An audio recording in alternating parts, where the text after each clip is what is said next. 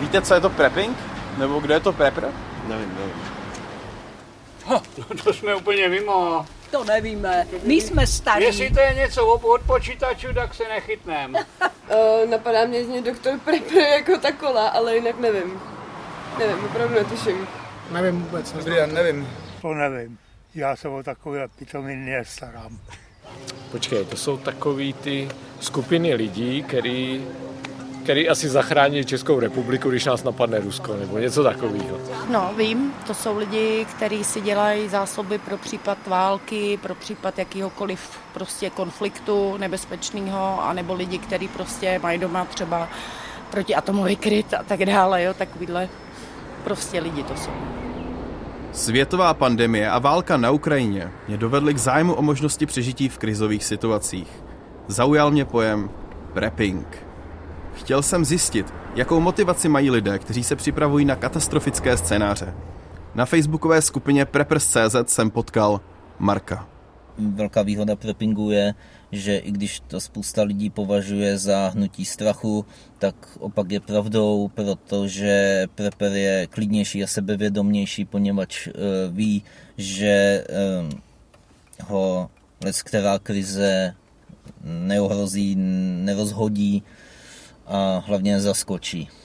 Člověk se stane prepperem tím, že prvně začne uvažovat o tom, že možná stát není schopný e, zajistit jeho bezpečí a potom se zamyslí nad nejpravděpodobnějšíma e, rizikama, který hrozí v jeho prostě, lokalitě a začne se na ně nějak připravovat už jenom proto, aby byl klidnější.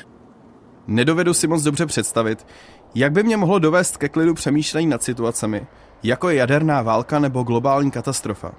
Jak se na psychice lidí podepisuje příprava na krizové situace, jsem se zeptal psychoterapeuta doktora Petra Berouška. Je pravda, že vlastně e, děti mnohé už toužají po dobrodružstvích, a zatímco dřív to bylo romanticky orientované rychlými šípy a podobně a mělo to takovou povahu opravdu lokální a nikdo nemyslel na totální katastrofy, tak samozřejmě zejména vznikem výrazně virtuální reality, ve kterých je v podstatě vše možné, včetně různých absurdit, ano, viz film Absurdistán třeba a podobně. Znamená vize, že může opravdu nastat naprosto něco nečekaného. Jo, takže to samozřejmě dneska snadněji vede k, jakési, k jakémusi na jedné straně zájmu o to, co by kdyby, na druhé straně samozřejmě i panice a strachu, což teda víc odpovídá práce, kterou já mám, protože málo kdo za mnou přijde si povídat o tom, jakože si to užívá, že si staví bunkr a podobně, ale většinou s tím, že mají třeba opravdu existenciální strach. A to, abych tak řekl, nikoliv jako v, v konkrétním reálu svého žití, ale jak se v tom nějakém napůl virtuálním sdíleném přes sociální sítě a podobně. Vtip je ten, že vlastně v dřívějšku to byla záležitost především jakési zvláštní romantiky. To bylo zejména v 30. letech minulého století. Pak přišla druhá světová válka, nemůže to jako bylo zakázané za protektorátu, moc ten scouting a, a tramping a takové ty věci, které k tomu trošku směřovaly. Eh, tak eh, samozřejmě ta válka, jak se přivedla lidi k tomu, že opravdu to nebezpečí tady je, to se opakovalo potom, když byla karibská krize, takzvaná kubánská krize a podobně. A pak nastala období jakousi vysokého komfortu, a lidé trošku vyměkli, zejména chlapy. A tak samozřejmě se zvýšil pocit jakési úzkosti v civilizaci teďka umocněný tím, co se děje kolem nás. No, těch lidí dneska je úzkostných a že se mnou chodí chlapy úplně vydivočený a v to, abych tady v nejlepších mužských letech teoreticky za to, tak to je fakt. No. Takže to, že se někteří mladí uchylují k tomu, a hlavně mladí, no, k tomu, že hledají nějaké cesty a jsou to cesty nejenom preppingu, ale i třeba cesty, jako že si hrajou na vojáky v podstatě, chodí na cvičiště a tak dále. Protože vlastně v tom původním smyslu toho preppingu bylo opravdu ta obava o to, jestli budu schopen zvládnout jakoukoliv mimořádnou situaci a zejména budu ji schopen zvládnout i s, jako s, případně s dalšími lidmi. Reperský hnutí pochází původně z Ameriky eh, z doby studené války, eh, kdy se lidi připravovali na hm, jaderný konflikt eh, se Sovětským svazem. Z tohoto hlediska máme zajímavou paralelu se současností, kdy opět tu máme hrozbu jaderné války s východem, takže i v preperském hnutí se trochu vracíme ke kořenům. Později se vlastně hnutí rozšířilo do světa. E, v našich českých podmínkách se potom propojilo s skautským a různým kutilským přístupem, e, takže do dneška čeští prepři jsou hodně zálesáci, hodně kutilové. Čeští prepři si cení toho, když si dokážou všechno, co potřebují sami vyrobit, zatímco na západě si často vybavení spíš kupují. Snaha o zvýšení mojí soběstačnosti při krizových situacích určitě nemůže být ke škodě. Ale neměl by se v takové situaci postarat o lidi spíše stát a jeho záchranné složky? Na tuto otázku mi odpověděl ředitel odboru ochrany obyvatelstva a krizového řízení, plukovník inženýr Miroslav Lukeš. To, co my jsme schopni zajistit, ať už jako hasiči nebo orgány krizového řízení, tak je ta dlouhodobá péče, když pominu tu záchranu osob, kterou děláme běžně, prostě od, od prvních minut, kdy přejdeme na místo zásahu, ale u těch dlouhodobějších zásahů nebo dlouhodobějších mimořádných událostí katastrof, to, co my dokážeme zajistit, je, říkáme tomu, nouzové ubytování a nouzové přežití. Existují v plánovacích dokumentacích na každém kraji seznamy ubytovacích zařízení, seznamy stravovacích zařízení, seznamy lékařů a, a, a tak dále které je možné využít v případě, kdy občan nemůže bydlet u sebe doma, protože byl součástí evakuace ze svého domova. Po případě bydlí doma, ale vlastně ty služby nejsou k dispozici. Na takovéhle události se připravujeme. Řadu těch příprav, které jsme měli, jsme využili teď třeba při ukrajinské vlně, kdy zajišťujeme prostě nouzové ubytování tisícům a tisícům Ukrajinců, kteří, kteří jsou tady v místě, zajišťovalo se nouzové stravování. Takže tyto opatření my máme připravené jako HZS a používáme je poměrně běžně při významných požárech, při povodních a tak dále. My jsme si vědomi toho, že není možné od první minuty pomoct všem lidem, který třeba je potřeba evakuovat z území, které je ohroženo nějakou záplavou. Tam opět, pak, když ten občan je připravený ve smyslu, že má doma nějakou základní zásobu jídla, základní zásobu pití, tak víme, že i v místech, kde třeba není konkrétní povodeň, ale nefunguje tam doprava, protože povodeň vzala most nebo nefunguje elektrická energie, tak ten občan se dokáže o sebe třeba jeden, dva dny postarat. A my máme čas postarat se o lidi, kteří jsou přímo ohrožení tou mimořádnou událostí, anebo ty, kteří jsou citlivější skupina, jako jsou seniori, děti, nemocní a tak dále. Takže tahle ta příprava pro nás je velkou pomocí a lidé, kteří jsou připraveni tady tím stylem, tak to je jenom dobře pro nás, jako my jsme rádi. Každý prepper má svoje scénáře, tím se i dost e, odlišuje vlastně ten přístup a technické vybavení a tak dále. Moje osobní scénáře tudíž e, jsou hm, pandemie, e, válečný konflikt a e, výpadek proudu způsobený velkým kybernetickým útokem. E, tyhle scénáře jsem měl e, vybraný vlastně už před covidem, Eh, takže eh, jsem měl docela štěstí. Eh, jeden z nejčastějších scénářů, který v komunitě jako je obecný, je právě výpadek proudu nebo ekonomický kolaps.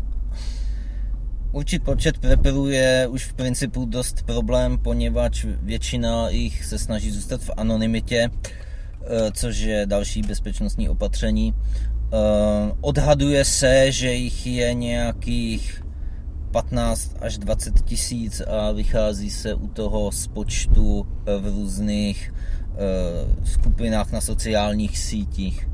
Nescházíme se, nescházíme se, protože se právě snažíme jakoby zůstat v té anonymitě. Samozřejmě eh, existují menší skupinky nebo kolonie, které nějakým způsobem jako kooperují Občas se teda pořádá nějaká menší akce, ale většinou se jedná o maximálně desítky jedinců, což vzhledem k tomu celkovému množství opravdu se nedá říct, že bychom byli nějaká komunita, která by se ráda scházela.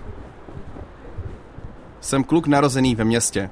Celý život si užívám komfort civilizace a tak mě napadlo zkusit odjet někam daleko od města, do přírody, kde bych se pokusil přečkat pár nocí bez stanu, jen s karimatkou, s pacákem, počirákem.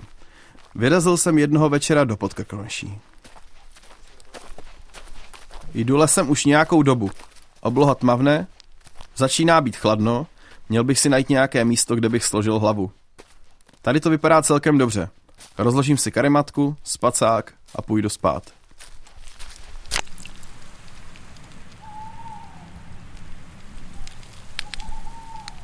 Už tři hodiny nemůžu pořádně usnout. Les je v noci mnohem hlučnější než přes den, slyším každý zvuk mnohem víc. A je mi zima. Snažím se to zaspat, ale nejde to. Vzpomínám na rozhovor s instruktorem kurzu přežití Amarem Ibrahimem, který jsem nedávno nahrával. Já vždycky říkám, když tady přežil, žiju zvířata, proč by tady ne, nežil člověk. My jsme vlastně taky zvířata.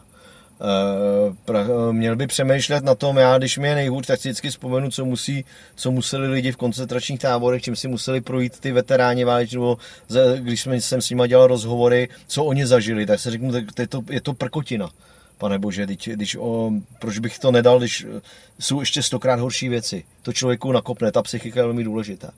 Naše babičky a pradědečkové prababičky byly prepří. Tam stačí mít rozumné dávky potravy, než budu mít v obýváku narvaný e, kartonama s jídlem a já nevím, co ještě všechno. Takže já jsem byl vychovaný, babi, mě vychovala babi s dědou a e, vždycky byly nějaké ty zásoby doma jo, za komunistů tady, takže jako oni si zažili první i druhou válku, takže byli na to připraveni.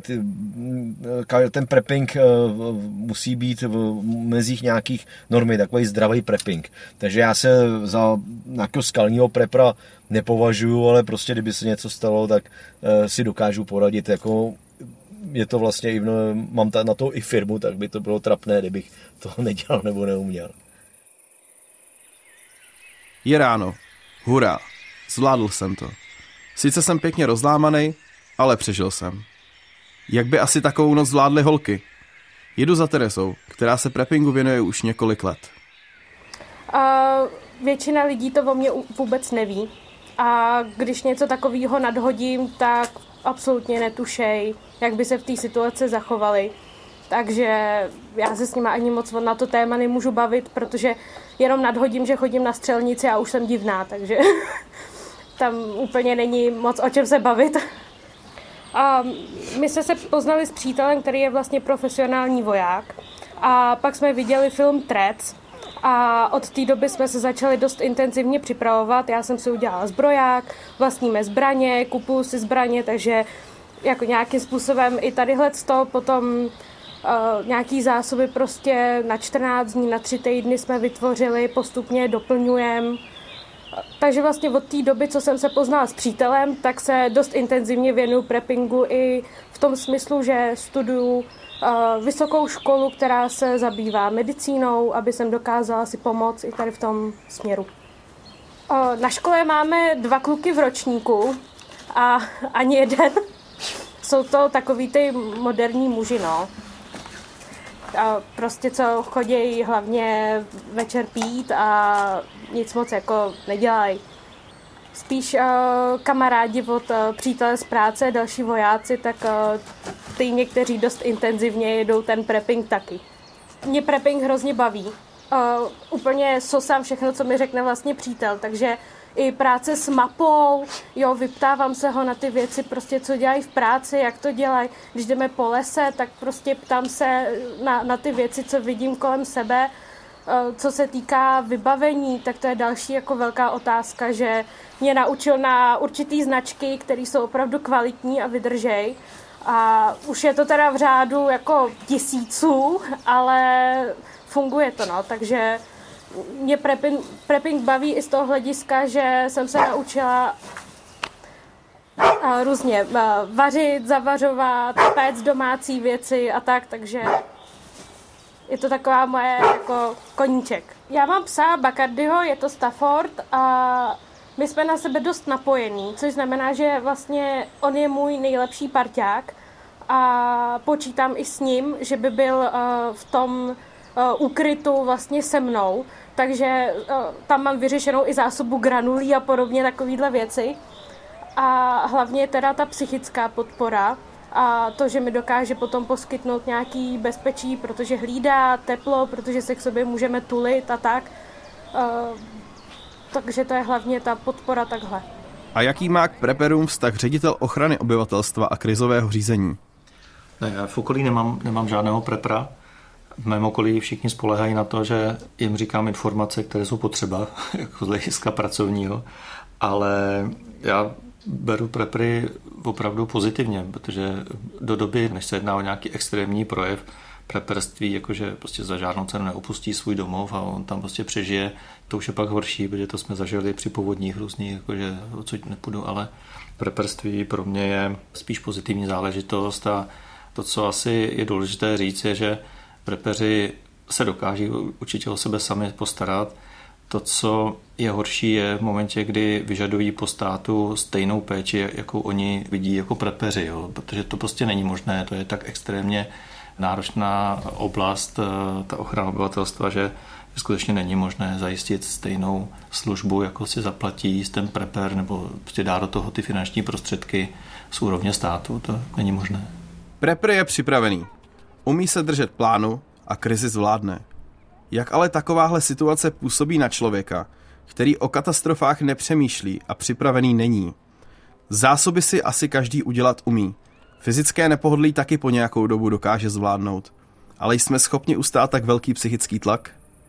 No to je, ta psychika hrozně důležitá. Ta psychika, ta psychika je hrozně, člověka může hrozně rozhodit. Mě třeba rozhodilo, jak začala ta válka na Ukrajině, tak v týdnu, týden jsem z toho byl úplně ve smrti, protože člověk vidí ty scénáře, co by se mohlo stát a co se tam děje, nebo mi volali kluci, co tam jsou lidi, takže eh, co se tam děje, tak jsem říkal, pane bože, to, to je neuvěřitelný, teď tak ta psychiku jsem měl trošku rozhozenou a tak jsem si vždycky nějak utvrzoval, ale prostě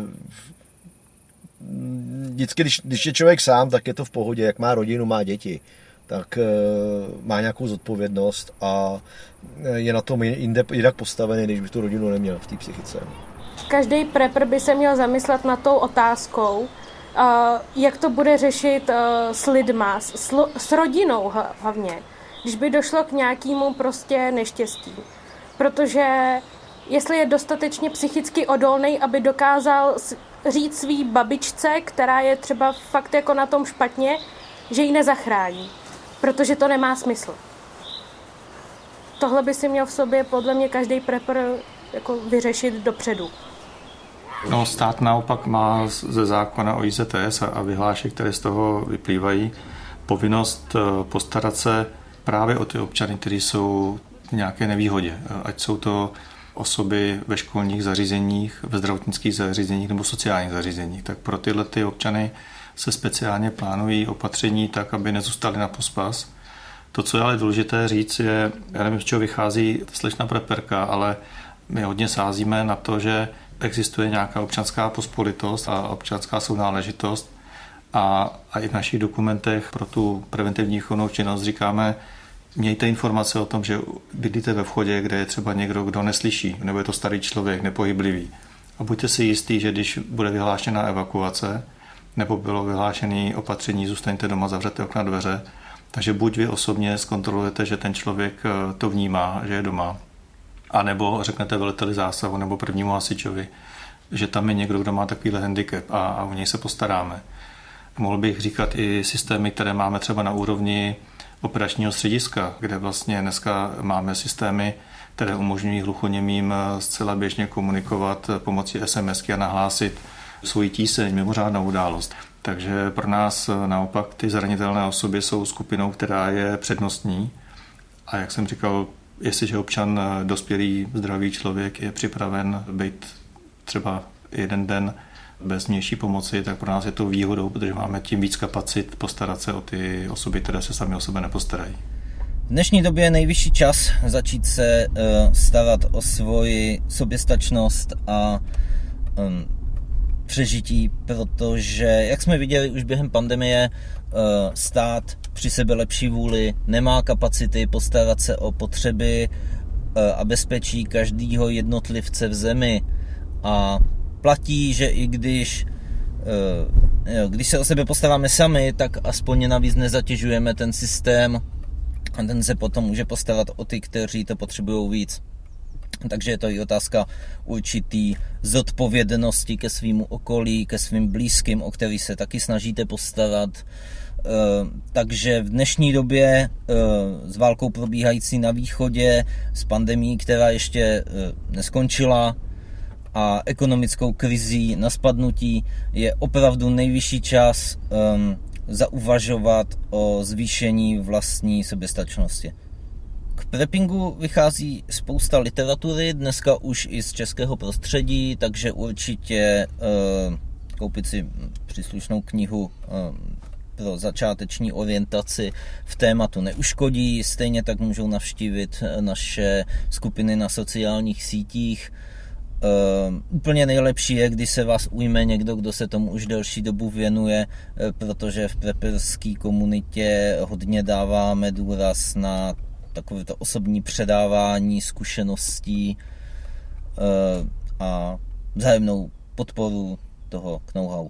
Co se týče přípravy takové té hlubší, řekl bych preperské, tak to je věc, na kterou se dá nahlížet asi z několika úhlů. Mě osobně je na preperství sympatické to, že ti lidé přemýšlí o tom, co se děje kolem nich. Přemýšlí o tom, jak se sami zachránit, jak sami přežít nějakou situaci, kde se dá preperství využít určitě v takových mimořádných událostech, jako je třeba blackout, dlouhodobý výpadek, plošný celorepublikový v dodávce elektrického proudu, případně nějaká válečná situace, po případě rozpad státu, má to už opravdu velké katastrofy, kdy vlastně je předpoklad, že ten systém záchranných složek armády bude, bude tak zahlcený řízením státu a vůbec zajištěním základních potřeb, že nebude mít kapacitu zajišťovat každou doplňkovou službu, zejména u lidí, kteří jsou vzdálenější nebo, nebo jsou ve velkých městech a tak dále.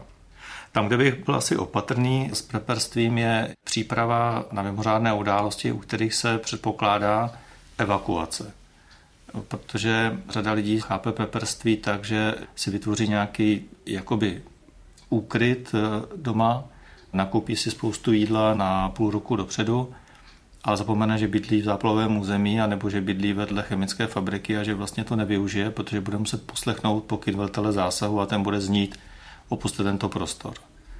To, co my preferujeme jako základní opatření v momentě, kdy dojde třeba k úniku nebezpečné látky, tak je tzv. improvizované ukrytí. Improvizované ukrytí je velmi jednoduchá věc, protože využívá ochranné vlastnosti budovy. Vlastně všechny moderní budovy postavené za poslední 20-30 let mají natolik eh, těsná okna, dveře, že je možné říct, že když se občan v případě i to, že se nachází v cizím městě a dojde tam k úniku na bezpečné látky třeba ze zimního stadionu nebo z nějaké cisterny, tak se prostě ukryje v nejbližší budově a v momentě, kdy bude postupovat těma pokynama, který říkáme lidem, znamená uzavřete okna, dveře, utěsněte třeba ručníkem, vypněte klimatizace, vypněte větrání a vyčkejte pokynu velitele zásahu, tyhle ty lidi přežijou bez jakékoliv úhony naprostou většinu mimořádných událostí spojených s únikem nebezpečné látky. A to je věc, na kterou my se jako hodně připravujeme. To jsou úniky nebezpečných látek, úniky z místních zdrojů. No, já, který jsem slyšel příběhy svých rodičů z války a z koncentračního tábora, tak jsem vždycky myslel na to, že všechny ty děti se musí naučit přežít, přenocovat, zapálit si oheň, ulovit si něco, poznat, co je kýlu, co není kýlu. Ale ne proto, abychom se něčeho nějak báli, ale naopak, abychom byli v pohodě. Takže já bych přál samozřejmě tomu properství právě tuhle tu vizi. Aby to nebyla reakce na nějaký globální strach, no?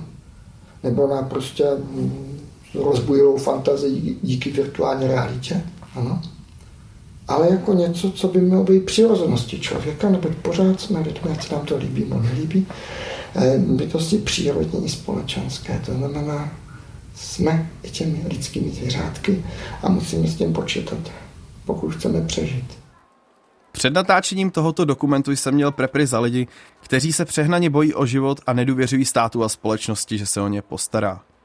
Z respondentů, které jsem našel, jsem ale strach necítil, možná jen opatrnost, ale v některých případech spíš touhu po zábavě, protože pro mnoho lidí je prepping spíš koníčkem než tréninkem na reálnou katastrofu. Navíc schopnost orientovat se v přírodě, znát základy první pomoci, vědět, kam se ukrýt v případě poplachu a utvořit si zásoby trvanlivých potravin a pitné vody se hodí každému. Nejen těm, kdo se snaží připravit na nejhorší. Pokud jsme zároveň schopni naslouchat názorům odborníků a povelům složek krizového řízení, nemělo by to s námi dopadnout zle. Já se po tomhle zážitku určitě dokážu spolehnout víc sám na sebe. A co vy? Věříte si? Přežijete?